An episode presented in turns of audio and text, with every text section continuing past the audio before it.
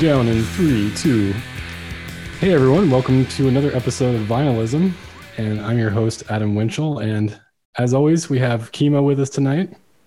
Yo, I'm hanging out in the grass right now. If you can't see in uh, audio land, but uh, yeah, I'm doing all right. Um, struggling with my right foot a little bit, but uh, I'm doing all right in general. Yeah, you ran your foot over with uh, some stuff at Shopping work or something? carts. Yeah, yikes. Yeah, I'm glad you're feeling a little better. And we have uh, Kenny with us tonight, as always. How you doing, Kenny? I'm doing doing great. What's going on, guys? Happy to It's talk some minute. tunes with you. It's been a little while. We're getting trying to get back into it. So, uh, you know, we were trying to come up with ideas of things that we could do for episodes, and we were kind of looking at uh, albums that had come out when they'd come out, you know, anniversary stuff. And Kenny, you know, what did you happen to see? We were talking about this a few weeks ago. Well, I mean, I, I think we were talking about stuff, you know, things that were like 20 years, 30 years ago, just kind of reminiscing on, you know, some of the great music from the 90s. And like we just stumbled across, like we were, we were talking about this band here, Swerve Driver, stumbled across that their Raise album came out 30 years ago as of uh, September 30th that just passed. And uh, we were just like, well, damn, there's a there's a good topic for us to, to bring up and talk about. So Yeah, we pretty much had to do it because it's officially 30 years old now, which is which is pretty crazy. Um, I- I didn't hear this when it came out at all. I was didn't really know Swerve Driver that well at all in the 90s. But uh, Yeah, how did me you too. guys how did you guys kind of discover them? I discovered them through friends that were into like just some Midwest rock stuff, but they no. Ah, and I remember. I'm having a brain fart.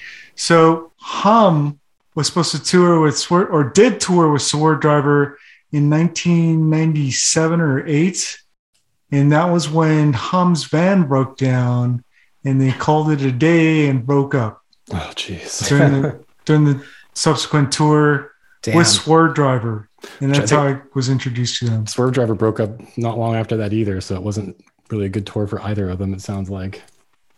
Yeah, that was kind of towards the end because uh, I, I, I want to say Swerve Driver kind of called it a day like around nine, 1999, 98, 99, somewhere around there. So yeah, that was kind of towards the end for them, un- unfortunately, until they got back together again and started making new music. Yeah. How'd you find out about him, Kenny?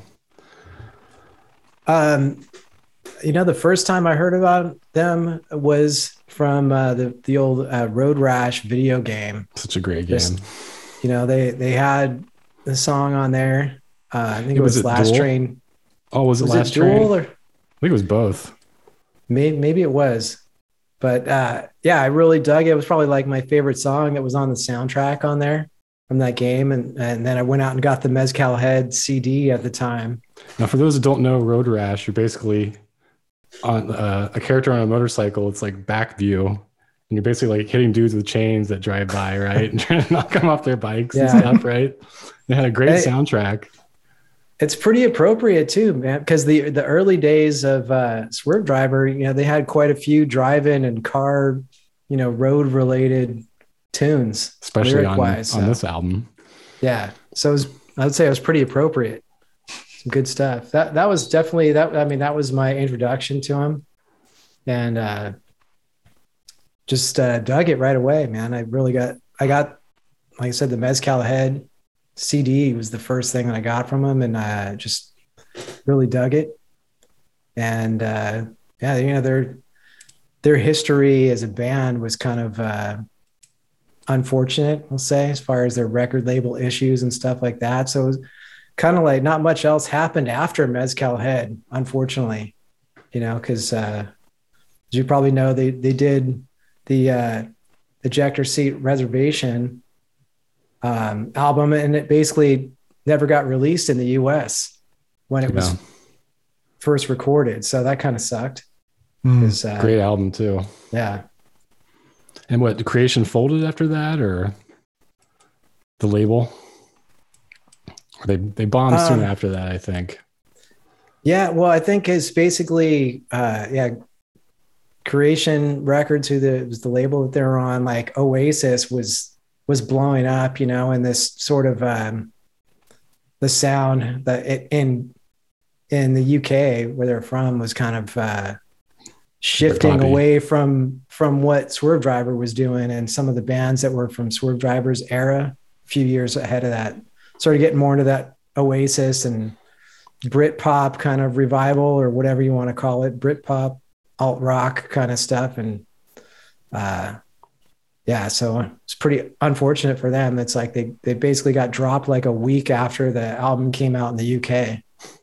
It just seems like, you know, what the you know, I, I just what the hell is a record company doing? Like if you, you know, go to this trouble, put that put the album out and then just, you know, drop the band after that. Like I don't know.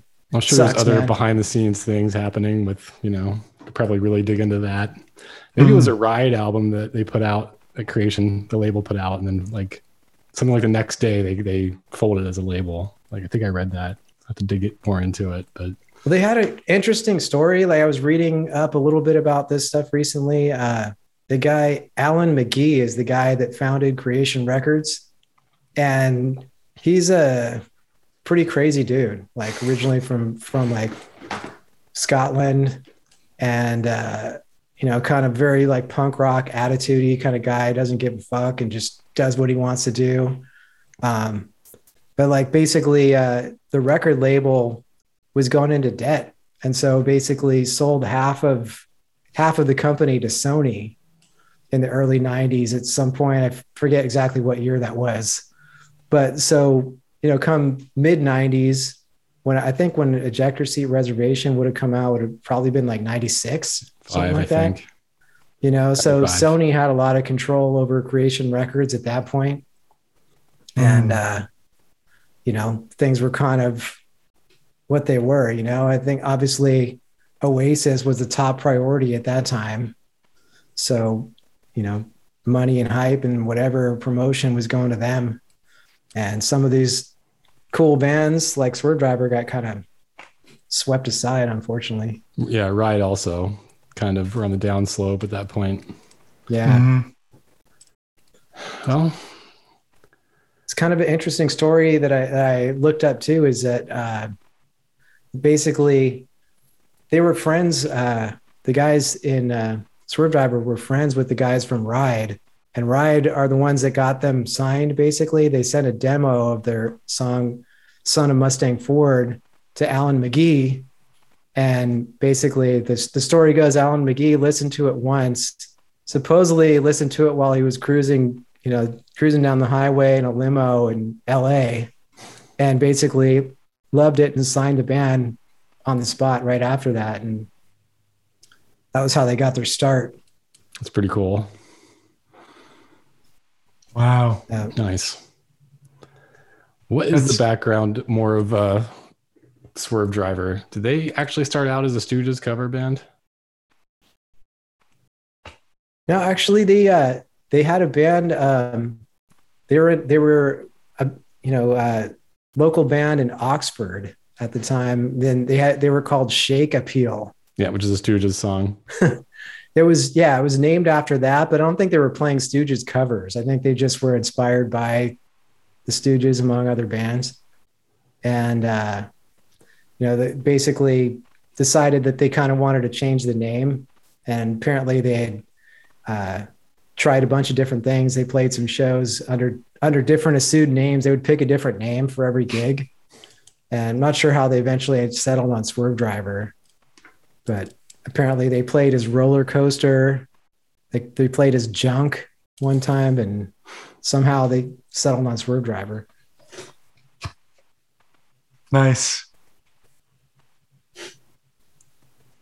Uh, they did reunite in, I guess, 2008, and that's when there's a revival for Swerve Driver. And uh, I saw them at the Fonda, Casbah's, and then they toured more and they released more records. Yeah, a few more albums. I think we were all all three at that show. I know Kenny and I went together. We didn't know you at the time, Kimo, but Mhm. another one of those shows I'm sure we were all at that we didn't know the time. But Yeah.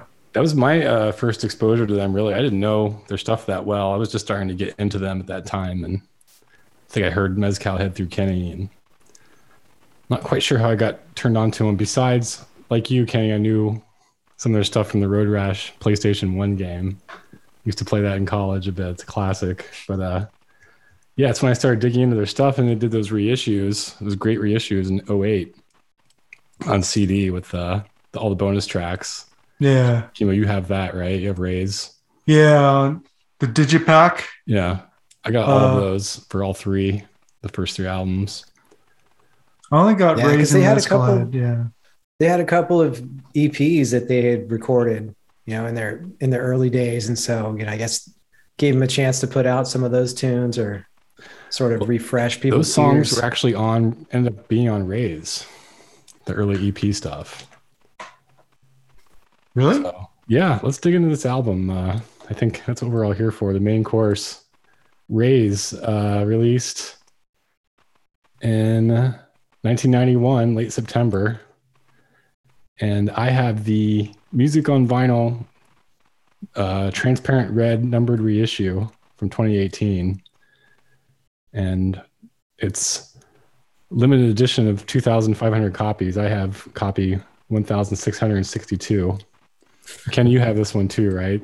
Uh, yeah, yeah, I've got the same one. I, I don't know what don't know number what number is. I don't. have. I don't have it in front of me, but yeah, Yeah, me too. from the same reissue.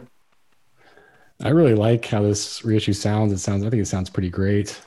Uh, I was just only knew the CD before then, the 2018 or the 2008 reissue. So Did they remaster it uh, for vinyl for this They have release? not. Like, no. Are we sure about that? Didn't I see anything about. RM on Discogs, but it's it's through. I don't think they did remaster it. It doesn't say anything on here about being remastered. There, so- there are out of the 36 releases, uh, there is. I see RM a few times, but I don't think think it was a legitimate uh, release, or not sanctioned, or I'm not sure because it. I mean, 30 years. I mean, I, you would think that they would do a remaster, but I guess I don't know. Maybe they don't have access to the tapes, or they just didn't really get uh, reissued at all from 91 until 2008. Yeah, So, and then once again in 11 and then to 18. So, this is interesting. Uh, the early, the original release had a bonus seven inch with two extra tracks that weren't on the album one called Surf Twang and one called Deep Twang. I know Deep Twang is another version, maybe a demo version of the song Deep Seat on here. But uh, what would you guys say like some of your favorite tracks on here? It's a pretty short, it's only nine songs, but it's, you know, I think it definitely like a road trip definitely feels like an epic journey. yeah, n- nothing short of. Al- Almost all the songs are at least like a little Four or less than five. five five minutes. Few of them are one six minutes. Yeah, it's. I really enjoy listening to "Son of Mustang Ford." That's really my favorite track. Yeah, it's a classic. I mean, I like the, the opening track, Sci Flyer too, Yeah. and Rave Down. It's another one. Pilot. Um, yeah, I mean, it's it's, a, it's a brief album, man. I mean, you know, they're they're all pretty good. I got to say. for a there's- debut record, I would Yeah. say Really good it's for an outstanding record. really good for a debut and there's not much fat on here either in the nine songs. Yeah, mean, The last track Lead Me Where You Dare is kind of jam like a jammy outro, but it's great. It's like such a cool like yeah, which apparently they never played that track live until they did the reunion tours when they played the entire album. oh Apparently yeah, they'd only recorded it in the studio the one time, and they never never played that live I didn't know that. It's great for all those years. So we saw them again. When was that? We were just talking about before we started recording uh 2018 maybe show with the Teragram out here where they were yeah. doing Raise completely. It Raise and Mezcal Head. was. Raise and Mezcal Head. I'm like, that was such a good show. God. Yeah, Just to see that- the guitar interplay between Adam Franklin and Jimmy Hartridge was just like so great to see up close. Just love it. I live for that kind of stuff. It's like they're so good. What's your favorite? So you mentioned a couple on here. I'm going to mention a couple. I love Deep Seat, which is the closing Mhm. track on the LP on the side one. Close my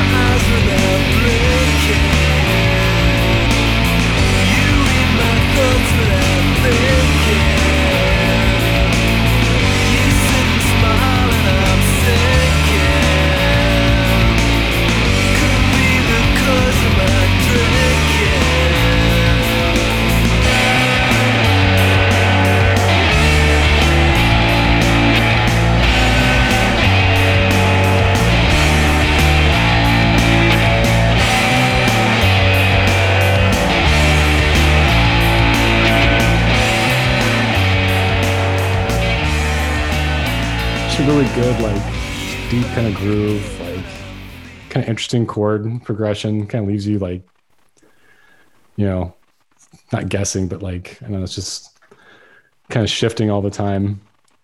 Great track. I love Sandblasted too. I love the energy of that.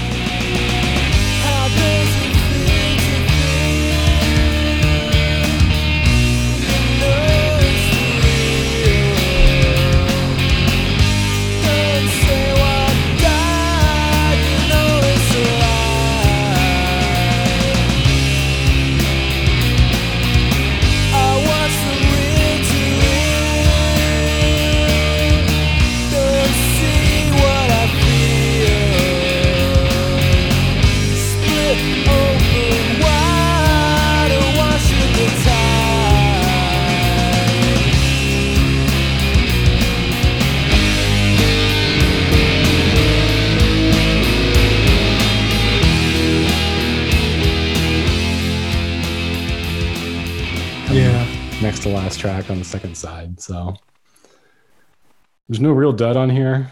I mean, all these songs kind of fit the you know fit part of the whole. I Yeah, wonder. I mean, it's oh, go ahead, Ken. That's it's uh they just had they have like a really uh, interesting mix of of styles and sounds on here, which you know was I think pretty unique at the time. You know, um, basically, it's like sure there was there's a little bit of grungy elements to to it with some of what was going on at the time, but there was also like some some sort of uh, more I don't know garage rock and other kinds of things like from like like the sort of late 80s stuff in there. Like recalls i was listening to this recently like i was feeling like the song pile up uh kind of made me think of like bands like like husker du and replacements and stuff like that like with some of the some of the kind of like wall of guitar sort of rootsy sound in there but then they they always like to mix in that like swirly guitars and fuzz guitars kicking on and off and that kind of stuff. So pretty pretty interesting stuff. I could see how like labels kind of didn't really know exactly what to do with them at the time. It's a good way to put it. It's like kind of garage and punk meets like wall of sound guitars, which kind of became parts of like the shoegaze sound. I know, like you know, there's a lot of dispute on what shoegaze is or who constitutes shoegaze. They were kind of more of a, the aggressive side of it, probably. You know, the more rocking. Yeah, they they apparently you know they got lumped into that because some of the bands that were their peers on Creation Records were in in that vibe, but at the time they kind of hated being called shoegaze. They thought it was kind of you know bullshit and didn't didn't really fit what they were all about. But it was just you know felt like somebody had to put a label on them, and so they just got stuck with that. Yeah. Yeah, Adam is kind of adamant about the whole label of shoegaze. I have to note, uh, I think Shiner might have named the same song Andalusia, which is a B side on uh, Raise, Yeah. but it's spelled differently with a C instead of an S. That's Uh, on. that could that could be a uh, that's on uh, the egg, right. Yeah. but it's like a I don't know maybe an homage to uh, Swerve Driver possibly. Could be. Have to ask Alan. Uh, what were some of the bonus tracks on that? Hands, Andalusia, Kill the Superheroes, and Over. Kill the Superheroes is a great track. Mm-hmm. I only wish they had gotten Volcano Trash on there. That's a great early song. it's kind of hard to find too. I've only found like an old, like a live B side or like a live version of it. It's great, real punky energy. Like you know, you can kind of see where they came from listening to the really early stuff like that, and they kind of melded it with these heavy guitars and just really layered like approach to really dense, you know, Hmm. kind of approach to the arrangements of the songs. Is that on Juggernaut Rides? It might be. Yeah, I need to dig that CD back out. It's Yeah, the double somewhere. CD. Yeah, it's kind of Yeah, valuable, man. man, because it's got a bunch of tracks that didn't really show up on anything else. Yeah. I'll have to look that song up. For a while, I was grabbing some of the singles I found at uh, Amoeba, some of the Swerve Driver singles. They would have songs that couldn't really find anywhere else, you know. Back in the 90s 90s was the heyday for CD singles and B-sides. Yeah. So you're like frantically frantically tracking all this stuff down. I bet you couldn't find it on streaming even. Maybe on YouTube probably somewhere, but not on some of those other Mhm. streaming services that I'm not going to name. Yeah. But uh I did, you know, spent uh, my fair share of time going through the stacks at Amoeba and places like that. Like, you know, I, I always loved music that was a little bit off of the beaten path, you know, kind of a little bit subversive or non-mainstream or whatever. And so, unfortunately, a band like Swerve Driver that may have deserved better, you'd find their stuff for dirt cheap in the stacks at like uh, Amoeba or Moby Moby Disc or any of these other like used CD places. Aaron's Found a lot Records, of- yeah. It's pretty, com- pretty common, you know. I mean, stuff's not exactly the, the, the main albums probably aren't super rare, or at least they aren't now after the reissues, but yeah, that's cool. Where should people go uh, after they've heard this one in the Swerve Driver catalog or otherwise? After Raise, yeah, Mezcal. I mean, obviously. where else, man? You got to go, got to follow the progression, man. I was That's thinking what like I would do. you know, anything's fair game. I was thinking like Adam Franklin's first solo album, Bolts of Melody. It's not quite as like heavy as this, but you know, it has some of that vibe. It's a good I would one. go in order with with the releases and then get into the solo stuff. But uh uh the albums after reuniting are great too. Future Ruins. And I wasn't born to lose you. Yeah, pretty good. I've Yeah, liked I mean, everything they're- they've done. Really, Exactly. Their catalog isn't that that huge. It's not like um, they're the Rolling Stones or something, or you know, Paul McCartney with 50 albums out. You know, so I'd say get get them all. You know, I mean, I I kind of like, like agree with what Kimo's saying. Like, kind of like start from the beginning and work your way through it because they're they're one of those bands that kind of did a little something different each time, especially the early albums. Um, where you know the the first four albums, you know, I mean, they they really kind of progressed and experimented and tried different things. Each album kind of was its own journey. So definitely. Kind of got to check them all. I mean, for that groove though, like the early, obviously, the first two albums were kind of like the heaviest as far as like you know the rocking, driving kind of stuff. Um, so like, I mean, you can't beat Mezcal for that. Um, and uh, it was kind of like in, in a lot of ways, the Mezcal Head album was sort of a progression from the first one of doing kind of expanding on the experimentation and and the layers of guitars and just kind of stepping up the production a notch and all that. Yeah, it's yeah, it's it's really a shame that that ejector seat got tanked the way it did, you know, because uh, they were all set to basically take off, you know, get expand their base and get bigger at that time. So Didn't they tour with Soundgarden at one point? I think they did. I think they did play some shows opening for Soundgarden. I want to say Monster Magnet too. Maybe it was in that triple. That'd be a hell of a bill, huh? Wow. Yeah, I know they they did a tour opening for uh, the Smashing Pumpkins too. That's right. Yeah. Adams come through and on his solo album during Bolts of Melody and toured with Life and Times. Okay, I saw him at uh, former Spaceland once by himself. He wasn't with Life and Time, or wasn't with Life and Midwest. Times, He was, but, Midwest was got uh, Life and Times as openers. but, Yeah. uh, I've seen Adam several times. I've seen Swerve Driver several times, and hopefully I'll see him several more times. I, it's never a bad show. It's always great. It's Mhm. always a good vibe. Um, definitely one of my favorite bands of all time. Very glad to have discovered them. Likewise. Yeah, I was just looking up. So after the uh, they they toured with Soundgarden um, after the Raise album came out. So somewhere around 91, 92 Loud Love. when they when they were playing with uh, did did a U.S. tour supporting Soundgarden. And that was kind of the first Love. reshuffling of the band. That basically after shortly after that tour, um, essentially the rhythm section left, and uh, that was kind of the first time first time they had to sort of rebuild. Hasn't it always kind of been Adam Franklin and Jimmy Hartridge with, like you said, kind of a revolving door of. I think it was a different. section, It was a different lineup on Mezcal, I think, even. Those Yeah, guys they- have always been the core. They've been the core. I mean, the, the original, uh, you know, they they started off um, before they before they were even Swerve Driver. Um, Adam Franklin's brother was in the band. I think he Adam Franklin's brother, I think, was even the original singer.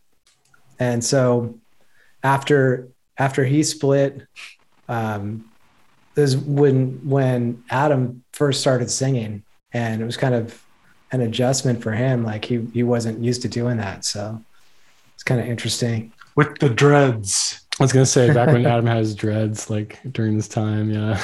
I was just thinking that.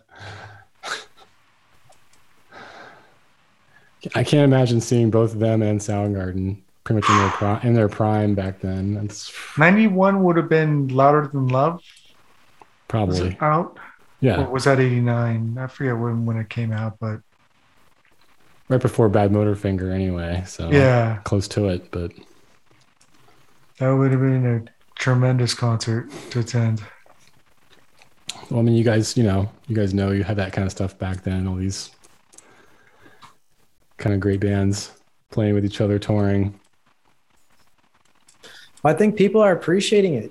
You know, it's part of uh, why they're keeping on doing what they're doing now, because there's a lot of people that even the you know younger younger kids out there and young adults and people that that weren't weren't alive or weren't of club age or whatever in the day you know they're they're hearing some of this stuff and and embracing it. And uh it's pretty cool. You know there's like obviously we've seen swerve driver play with failure is another band like that where like they've sort of got this second wave of fans discovering them and appreciating what they did. In some ways appreciating it even more than they were appreciated in their Yeah, in their heyday. Just took 20 years or so. yeah. Close to it. i think it's kind of you know it's, it's says something about the band and the music they created that it still holds up and it's still relevant and still meaningful to people now. As you think of music out there there's lots of music that doesn't hold up where maybe it was popular for a short time and now you're like who gives a crap like nobody wants to hear that anymore It's true. And the stuff they're doing now, I have to say, both bands we just mentioned is uh, pretty great. I like a lot of their new stuff still. Yeah. Failure is supposedly working on a new one. Haven't haven't seen any updates of when that's supposed to be out yet. Was there but- supposed to be an announcement coming? Has anyone heard? about that? Announcements coming is pending right now. Yeah, Okay. Well, they but they talking- did. They're teasing. They're teasing us right now. Yeah, I think uh, what Ken Andrews talked on Alan Epley's podcast about failure was working on something. So Yeah, they've been. It's- They were recording drums like maybe last, maybe half a year ago. So I don't know if if it was like all drum tracking or whatnot, but they had a sign saying like, "We're leave us alone. We're recording right now." As long as they stay away from pledge music this time, it'll be Yeah, it'll be great. So let's uh Swerve Driver Raise, definitely check it out. Check out all their albums. Check out all of Adam Franklin stuff and you won't be disappointed. It's some of the best rock the last 30 years, I think, easily. Uh, another thing we were kind of looking at talking about uh, before we started recording was uh, the upcoming the upcoming uh, record store Black Friday special releases. Yeah, I kind of lobbed a uh, a soft not a softball. What the hell am I trying to say? I, I lobbed like a you know curveball at you guys about this that we haven't really looked at the list yet. But just glancing at it, do you guys see anything that you want to venture out? I'm not Black venturing Friday. out for anything from Black Friday this Friday or this coming uh, Black Friday because it's just rehash stuff. I mean, from past and just putting it out for vinyl hoarders like me. Yeah. Yeah. Uh, one thing Yeah, I I'm- point. Go ahead. Go Kenny. ahead. I haven't had that much time to look through it, so I'm actually browsing through the list right now as as we talk to take a look at look at what's on here. I'd get Saigon Kick, the Saigon lizard. Kick. I would get it. I, I I enjoyed that record back in the day. What was the single? Was it "Love Is on the Way" or something? Yeah. God, I remember that Well, it's on the way. black and white video. Yep. Uh, one thing I pointed out was uh, Rob Dickinson's first and only solo album. I think when did that come out, Kenny? Like 05 or something. You had this. You had the CD. Uh, yeah, somewhere in the early 2000s. Can't remember. I have to look it up. it got re-released but- a couple times, but called "Fresh Wine from the Horse." Fresh wine for the horses, and of course, Rob Dickinson is the man for Catherine Wheel. Yeah, another off overlooked early 90s band that should have been bigger than they were. Yeah, and of course, we're we're huge fans of them as well. Um, Yeah, you and I went and saw him uh, play when he did a tour for that album, right? That was uh, at uh, oh god, what the heck was that? What, what did they call that club, man? Uh, it wasn't bootleg theater or something, was it? no, it was a smaller, the smaller place. Uh, I'm having a brain fart right now. This place right, right, right across from the Whisky, like uh, Viper Room? Viper. Viper Room. That's it. I was thinking like this. It was called the Central or like Central Station. Like before the Viper Room, like I could. You're going think way that, back yeah. here. It was at the Viper Room. Yeah, I don't really remember Little intimate that. place. I don't really Um, remember seeing that. Unfor- I mean, I thought it was good. I'm sure, but yeah, I totally forgot Yeah. about that. I was noticing on here, Adam. I know you you like uh, the weird stuff sometimes. John Carpenter's Ghost Yeah. of Mars soundtrack. Wouldn't be the one I'd want to grab, but I did notice that Carpenter is a rock star now with tons of Old. albums. Rockstar. Um, yeah, I pointed out Miles Davis, Live Evil, great double live LP. Probably That's- unaffordable too. There's 10,000 of them, so Oh, never mind. I won't be able to get it. But yeah, I mean, They're gonna put them as record store day prices though. yeah, Hendrix, Hendrix Experience, Paris 67. Iron Maiden, is this a self titled or something? It says the picture disc. Senjutsu or whatever the fuck the name of the album is called. It's their debut, 40th anniversary picture oh disc. shit, never mind. That's a debut. Yeah. Oh my god. You guys want this, right? I'd only get Seventh Son of a Seventh Son. That's like my only favorite Iron Maiden record.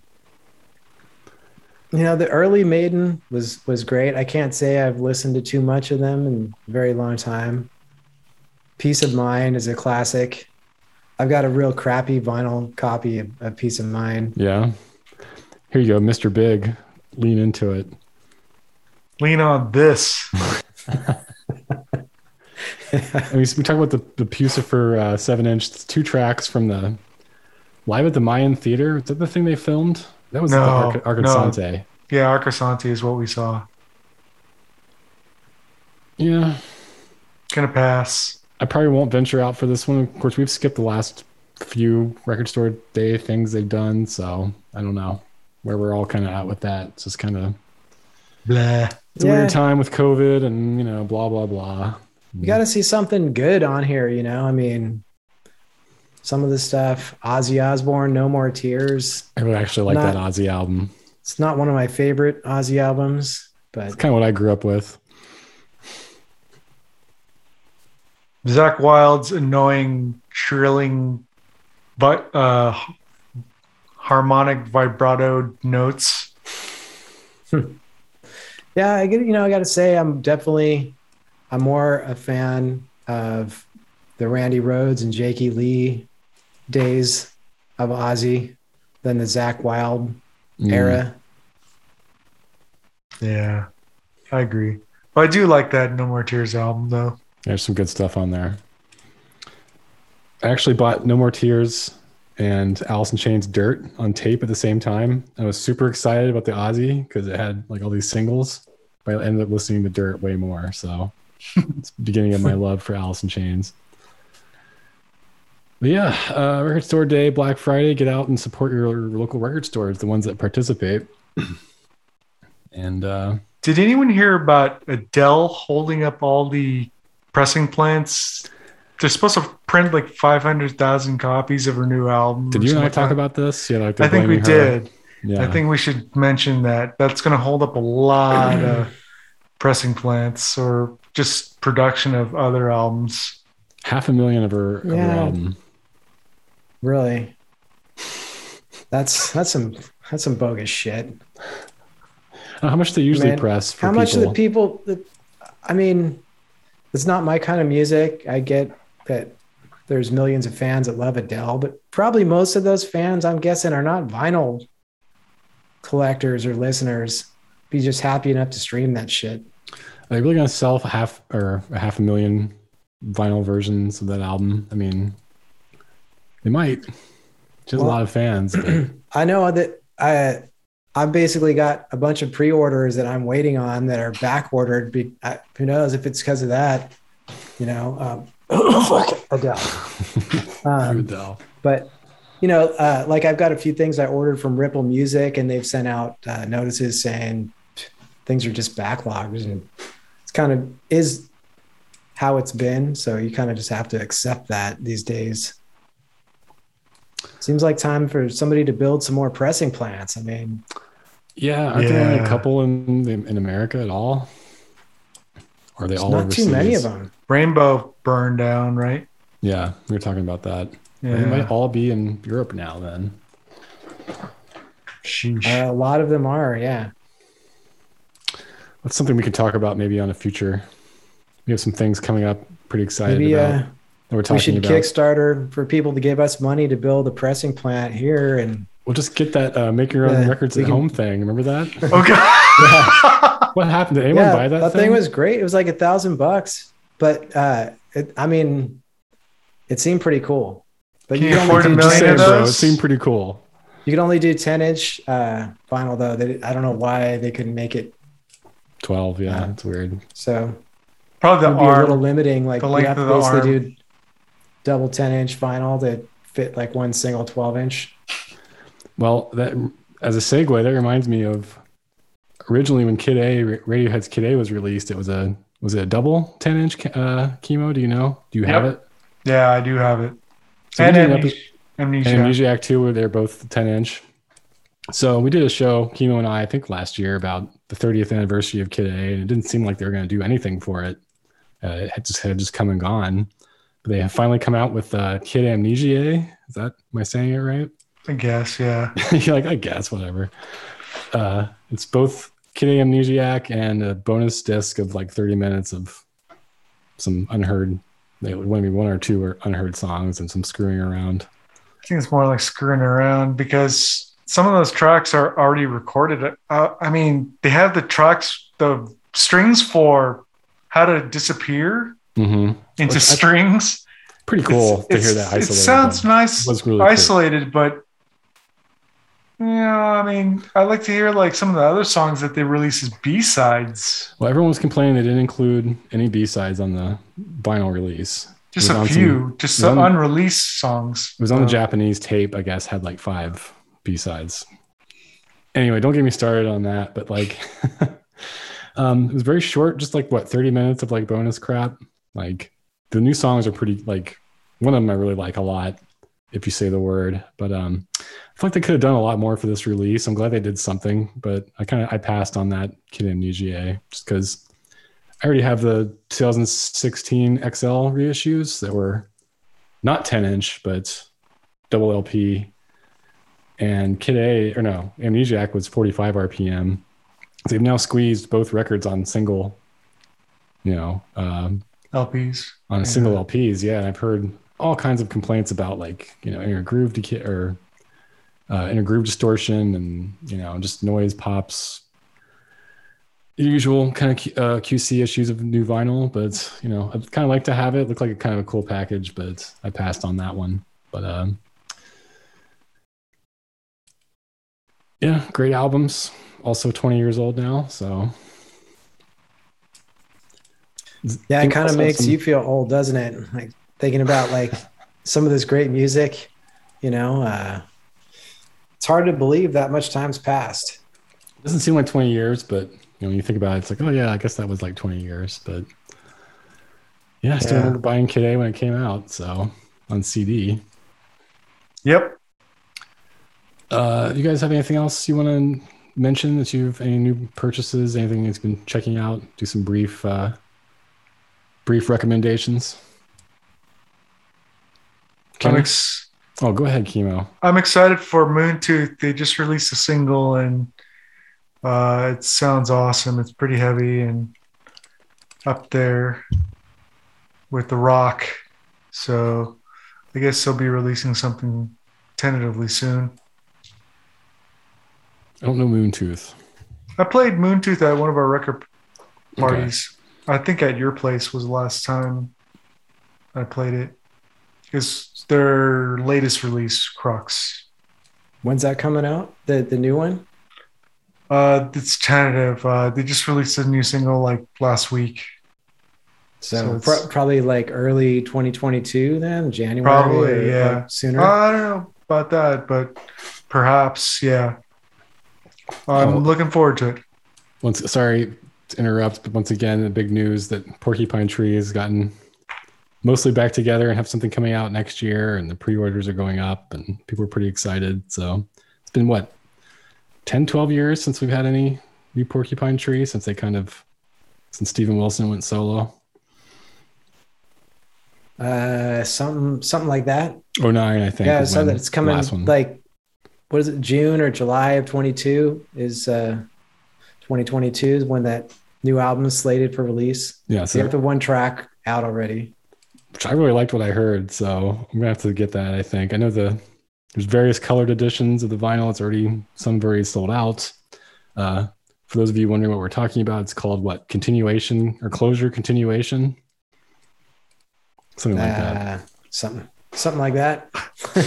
have to look it up. Yeah. That's what I'm have it in looking forward to next year. Kenny, uh, you got any new stuff you want to mention? Um, well, I got a couple of uh, uh, few new things that I've ordered that uh, basically the albums are out, but I haven't got the vinyl yet that I'm waiting on.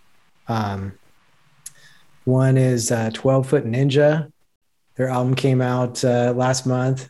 It's pretty cool. It's pretty pretty interesting out there. It's still like they're heavy rock, but they kind of mixed in like some more synthesizers and some weird stuff in there.